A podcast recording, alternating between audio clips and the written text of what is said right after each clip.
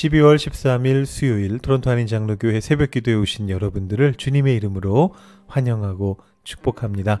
아, 오늘 수요 예배가 있는 날입니다. 오늘은 제가 아, 많이 쌓아두자. 라는 그런 말씀 제목으로 아, 여러분들께 말씀을 전합니다. 아, 오후 3시에 본당에서 있습니다. 여러분 많이 참여해 주시고 또 오지 못하시는 분들도 온라인을 통해서 예배에 참여해 주시면 감사하겠습니다. 우리 기도하면서 오늘 새벽 기도회 시작하시겠습니다. 사랑이 많으신 하나님 아버지 감사합니다. 오늘도 우리의 눈을 뜨게 하시고 아, 우리가 아, 비록 온라인이지만 주님의 앞으로 가까이 나와서 하나님께 우리의 마음을 올려드릴 수 있도록 인도해 주시는 은혜를 감사드립니다. 아, 지난 1년 동안 우리 함께 주와 같이라는 이 표어를 가지고 우리 교회가 함께하며 열심히 참여하며 노력해왔던 그 모든 일들을 생각하면서 주님께서 우리에게 허락해 주셨던 코이노니아를 기뻐하는 가운데에 우리가 이 자리에 있습니다. 하나님, 오늘도 우리가 오늘의 삶을 주님 앞에 올려드리고 또 오늘 올 한 해 남아있는 일정들도 다 주님께 올려드리고 또 새롭게 우리가 맞이하게 될 내년을 주님 앞에 올려드리면서 나아가기를 소망합니다. 하나님께서 우리 삶을 계속해서 이끌어 가시는 것을 경험할 수 있도록 오늘 말씀을 통해 우리에게 깨달음을 주시고 새로운 용기와 새로운 열정과 인내를 우리에게 허락하여 주시옵소서. 주님이 베푸시는 능력 안에 우리가 오늘도 살아가기를 소망하며 예수님의 이름으로 기도드립니다. 아멘. 오늘 우리에게 주시는 하나님의 말씀은 빌립보서 1장 12절부터 26절까지의 말씀입니다. 빌립보서 1장 12절부터 26절까지의 말씀을 봉독하도록 하시겠습니다. 형제들아 내가 당한 일이 도리어 복음 전파의 진전이 된 줄을 너희가 알기를 원하노라. 이러므로 나의 매임이 그리스도 안에서 모든 시위대 안과 그 밖의 모든 사람에게 나타났으니 형제 중 다수가 나의 매임으로 말미암아 주 안에서 신뢰함으로 겁없이 하나님의 말씀을 더욱 담대히 전하게 되었느니라. 어떤 이들은 투기와 분쟁으로 어떤 이들은 착한 뜻으로 그리스도를 전파하나니 이들은 내가 복음을 변증하기 위하여 세우심을 받은 줄 알고 사랑으로 하나 그들은 나의 매임에 괴로움을 더하게 할 줄로 생각하여 순수하지 못하게 다툼으로 그리스도를 전파하느니라. 그러면 무엇이냐? 거칠애로 하나 참으로 하나 무슨 방도로 하든지 전파되는 것은 그리스도니 이로써 나는 기뻐하고 또한 기뻐하리라. 이것이 너희의 간구와 예수 그리스도의 성령의 도우심으로 나를 구원에 이르게 할 줄 아는 고로 나의 간절한 기대와 소망을 따라 아무 일에든지 부끄러워하지 아니하고 지금도 전과 같이 온전히 담대하여 살든지 죽든지 내 몸에서 그리스도가 존귀하게 되게 하려 하나니 이는 내게 사는 것이 그리스도니 죽는 것도 유익함이라. 그러나 만일 육신으로 사는 이것이 내 일의 열매일진데 무엇을 택해야 하는지 나는 알지 못하노라. 내가 그 둘 사이에 끼었으니 차라리 세상을 떠나서 그리스도와 함께 있는 것이 훨씬 더 좋은 일이라 그렇게 하고 싶으나 내가 육신으로 있는 것이 너희를 위하여 더 유익하리라. 내가 살 것과 너희 믿음의 진보와 기쁨을 위하여 너희 무리와 함께 거할 이것을 확실히 아노니 내가 다시 너희와 같이 있으므로 그리스도 예수 안에서 너희 자랑이 나로 말미암아 풍성하게 하려 함이라. 아멘. 여러분 어제 말씀 기억하십니까? 기도 많이 하셨습니까? 행동으로 옮겨 보셨습니까? 어, 여러분들의 사역과 행동과 말투와 모든 것들을 지혜로서 다시 점검해 보시라 말씀드렸고 어, 의의 열매를 맺을 수 있도록 아, 그리고 또 코이노니아 말씀드리면서 여러분의 친교를 더욱 깊이 있는 하나님과의 교제의 시간이자 복음의 일에 참여하는 사건으로 만들어 가시라고 제가 아, 어제 그렇게 말씀드렸었습니다. 어, 사실 저희 교회가 꾸준히 연말 되면 이제 슈박스와 푸드뱅크 어, 사업을 해왔었는데 작년과 올해는 좀 정신이 없다 보니까 이게 그냥 넘어가게 됐습니다. 제가 내년도에는 조금 더 미리 챙겨서 우리 성도 여러분들이 쉽게 참여하실 수 있게 도와드리려고 하는데요. 어, 올해는 어, 좀 아쉬운 대로 여러분들 각자가 또 여러분들의 목장이나 혹은 여러분들이 속하신 친교 모임에서 여러분들 각자의 방법으로 불우한 이들을 좀 다양한 형식으로 도와보시면 좋을 것 같습니다. 그게 참된 친교니까요. 근데 혹시 이제 그런 방법을 찾기가 영 어려우시다 그러시면 어, 또 이제 교회에 성탄 헌금이 있으니까 성탄 절기 헌금으로 헌금해 주시면 예, 교회에서 다양한 경로로 구제와 장학과 선교와 봉사의 일에 쓰일 수 있도록 어, 하겠습니다. 어, 오늘 말씀에서도 어제 말씀과 어느 정도 연결되는 내용이 다뤄지고 있는데요. 조금 관점은 바뀝니다. 자, 어제 말씀에서는 빌립보 교회 교인들과의 어, 좋은 관계 속에서 바울이 기쁨으로 감사로 어, 빌립보 교인들의 어, 코이노니아에 대해서 칭찬하고 더 나아가서 그것을 지혜로서 발전시키는 것에 대해 말했습니다. 어, 오늘도 큰 틀에서는 이 복음에 참여하는 문제를 이야기합니다만 방향성이 조금 달라집니다. 사실 어제 말씀 7절에서 힌트가 나왔었습니다. 어, 내가 너희 무리를 위하여 이와 같이 생각하는 것이 마땅하니 이는 너희가 내 마음에 있음이며 나의 매임과 복음을 변명함과 확정함에 너희가 다 나와 함께 은혜에 참여한 자가 됨이라. 자, 제가 오늘 다루겠다고 어제 미리 말씀을 드렸는데요. 여기 보시면 나의 매임과 복음을 변명함, 또 확정함 이런 표현들이 나오고 있습니다. 자, 이게 기쁨과 감사와 사랑의 고백 사이에서 조금 이질적인 단어들이죠. 바울이 지금 매여 있었던 적이 있다라는 것인데 사실 지금 매여 있는 중인데 또 그리고 어, 복음은 변명이 되었다라고 이렇게 표현이 되고 있습니다. 그러면 이게 무슨 말인가? 어, 오늘 본문에서 이 내용이 조금 더 구체적으로 다뤄지는데요. 바울은 이제 어, 이렇게 이야기를 시작하고 있습니다. 내가 당한 일이 복음 전파에 오히려 진전이 되었다. 그러면서 나의 매임이란 표현이 다시 한번 나오기 시작합니다. 여러분 바울이 매였다라는 얘기가 어딘가 갇혔다는 얘기인데요. 어, 감옥에 갔다라고 쉽게 이해하시면 됩니다. 아마도 이제 예수님을 전파하다가 유대인들에게 공격당해서 갇힌 거겠죠.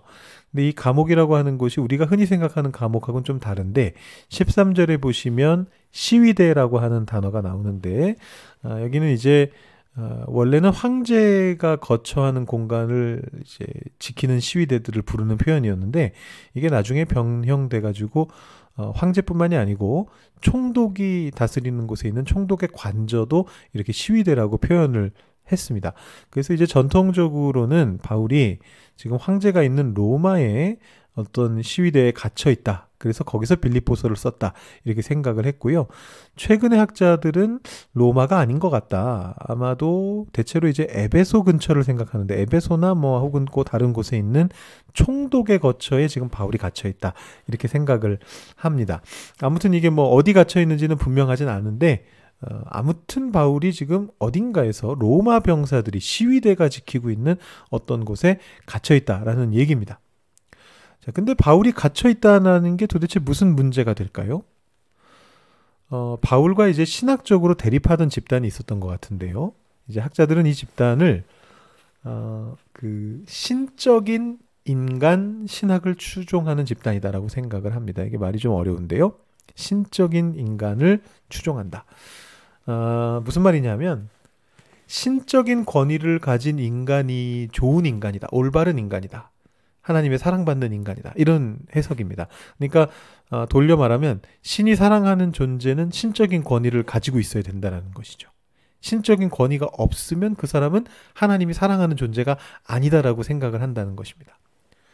자, 이 사람들이 바울을 공격하기 위해서 이 신학을 사용했는데 바울이 고난 당하는 것을 놓고 바울을 공격한 겁니다. 쉽게 말하면 이런 거죠. 바울이 정말 하나님의 사랑을 받는 존재라면, 하나님을 제대로 잘 전하고 있는 존재라면, 진짜 사도라면, 고난당할 리가 없잖아. 왜냐? 하나님이 사랑하시는 존재는 하나님의 권위를 가지고 있어야 되니까. 그게 그 사람들의 신학인 겁니다. 그래서 어 바울은 예수 그리스도의 승리의 능력을 전혀 모르고 있다. 고난 당하는 저 모습을 봐라. 이렇게 이제 바울을 비방한 겁니다. 여러분 그 내용이 17절에 어, 반영이 어, 되어 있는데요. 어, 17절 말씀을 보시면 그들은 나의 매임에 괴로움을 더하게 할 줄로 생각하여 순수하지 못하게 다툼으로 그리스도를 전파하느니라 이렇게 어, 이야기하고 있지 않습니까? 근데 이제 어, 바울은 이제 이 사람들의 주장을 정반대로 뒤집고 있는 거죠.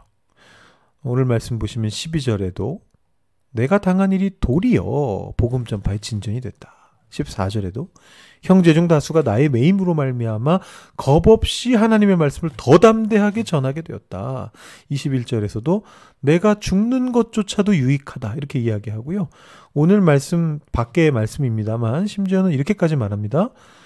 나 어, 그리스도를 위하여 너에게 은혜를 주신 것은 믿을 뿐만이 아니고 그를 위해 고난도 받게 하려 하심이라. 이거 은혜다. 고난이 은혜다. 이렇게 얘기하고요. 3장 10절 11절로 가시면 내가 그리스도와 그 부활의 권능과 그 고난에 참여함을 알고자 하여 그의 죽으심을 본받아 어떻게 해서든지 죽은 자 가운데서 부활에 이르려 한다. 이렇게 이야기합니다. 그러니까 그리스도의 승리의 능력이라고 하는 것이 고난의 역설에서 나온다. 조금 더 쉬운 표현으로 바꾸면 부활하기 위해서는 먼저 죽어야 한다. 이렇게 얘기하는 것입니다. 여러분 맞는 말이죠? 부활하려면 죽어야 됩니다. 죽어야 부활을 하죠. 바울이 이렇게 자신의 고난에 대해서 정리하고 변명하면서 이 빌리보 교회 교인들이 그 다른 이들 바울의 어떤 대적자들의 주장에 흔들리지 않도록 그들의 믿음을 세워주고 있는 것이죠. 근데 그뿐만이 아니고요. 바울이 그 자기 자신을 공격하고 있는 그 대적자들조차도 세워주는 굉장히 대인배의 모습을 보여주고 있습니다. 여러분 잘 아시는 말씀인데요. 15절에서 이렇게 어, 이야기를 하고 있습니다. 어, 어떤 이들은 투기와 분쟁으로 그리스도를 전파한다. 어, 괴로움을 더하게 하려고 순수하지 못하게 다툼으로 그리스도를 전파한다. 그렇게 얘기하면서 뭐라고 얘기하느냐면 그러나 거칠애로 하나 참으로 하나 무슨 방도로 하든지 전파되는 것은 그리스도다. 그래서 나는 기뻐한다. 이렇게 얘기합니다. 무슨 일이든지 간에 복음 전파의 진전으로 사용만 된다면 나는 기쁘다. 이렇게 얘기하는 거죠. 아주 대인배입니다. 나를 공격해도 좋다. 그래서 그들이 나를 공격하려는 그 열심으로 열심히 복음을 전파하게 된다면, 그래서 그리스도가 전파된다면 나는 괜찮다. 이렇게 말하고 있는 것이죠. 자, 이 말은 과정은 어떻든지 결과만 좋으면 된다라는 그런 얘기가 아닙니다. 어제 말씀에 나왔던 그 지혜의 개념, 진실함의 개념에 연결되는 말씀이죠. 여러분, 지혜가 없이 사랑해도 좋은 결과가 나올 수도 있습니다. 진실함 없이 사랑해도 그래서 의의 열매가 없어도 사랑하지 않는 것보다는 나을 수 있습니다. 제가 어제 말씀드렸죠? 비판할 거리는 아닙니다. 근데 바울이 거기에 머무르지 않고 더 나아가야 된다라고 얘기하는 겁니다. 예수님도 비슷한 말씀 하셨거든요. 뱀같이 지혜롭고 비둘기같이 순결하라. 순결해서만은 안 되고 지혜로워야 된다라고 얘기하셨듯이 우리가 복음을 전함에 있어서도 마찬가지입니다. 거칠애로도 할 수 있습니다. 그렇게 해도 좋은 결과가 나올 수 있고요. 어, 뭐 좋은 결과가 안 나오더라도 안 하는 것보다 나을 수 있습니다. 시도 자체도 좋은 거죠. 그러나 조금 더 지혜롭기 위해서 노력할 필요는 있다라는 것입니다. 부활을 위해서 먼저 죽어야 된다는 걸 깨달을 필요는 있다라는 것입니다. 나를 낮추고 나를 죽여야 할 때가 필요한 경우가 있습니다. 그걸 분별할 줄 알아야 하는 것입니다. 어, 오늘 말씀 26절까지 이어지는데요. 이 21절부터 26절까지의 내용은 아, 이 배경을 좀 많이 설명드려야 돼서 오늘 아침에 설명드리기에는 조금 복잡합니다. 그래서 제가 어, 생략하는데요. 주제는 같습니다. 어, 지금 바울도 마찬가지로 무엇이 최선인가를 분별하기 위해서 지금 지혜롭게 노력하고 있는 중입니다. 바울이 뭐 지금 빌리포 교인들한테 나는 다 알고 있지롱 이렇게 잘난 척하고 있는 게 전혀 아닙니다. 보시면 나는 알지 못한다. 내가 두 가지 선택 사이에 끼어 있다. 이런 이야기를 하고 있지 않습니까? 여러분 우리 모두가 조금씩은 무지하고 조금씩은 실수합니다. 근데 그래도 노력하는 것입니다. 조금 더 지혜롭게 조금 더 많은 사람에게 복음의 기쁜 소식이 제대로 전달될 수 있도록 최선을 다해가는 것입니다. 그것이 바울이 우리에게 알려주고 있는 지혜인 것이죠. 이 연말에 어, 복음의 기쁜 소식을 잘 지혜롭게 전달할 수 있는 우리가 되기를 원합니다. 우리 지인들에게 다가가 보시고요. 불우한 이웃들에게 손을 내밀어 보시고 그리스도가 전파되게 하시는 그 일에 쓰임 받기를 위해서 여러분들을 하나님께 드리시고 오늘 하루를 하나님께 올려 드리시기를 바랍니다. 우리 그렇게 하루를 올려 드리는 기도 하시고요. 여러분 개인적인 기도 제목으로 기도하시고 오늘 예배 마치시기 바랍니다. 기도하시겠습니다.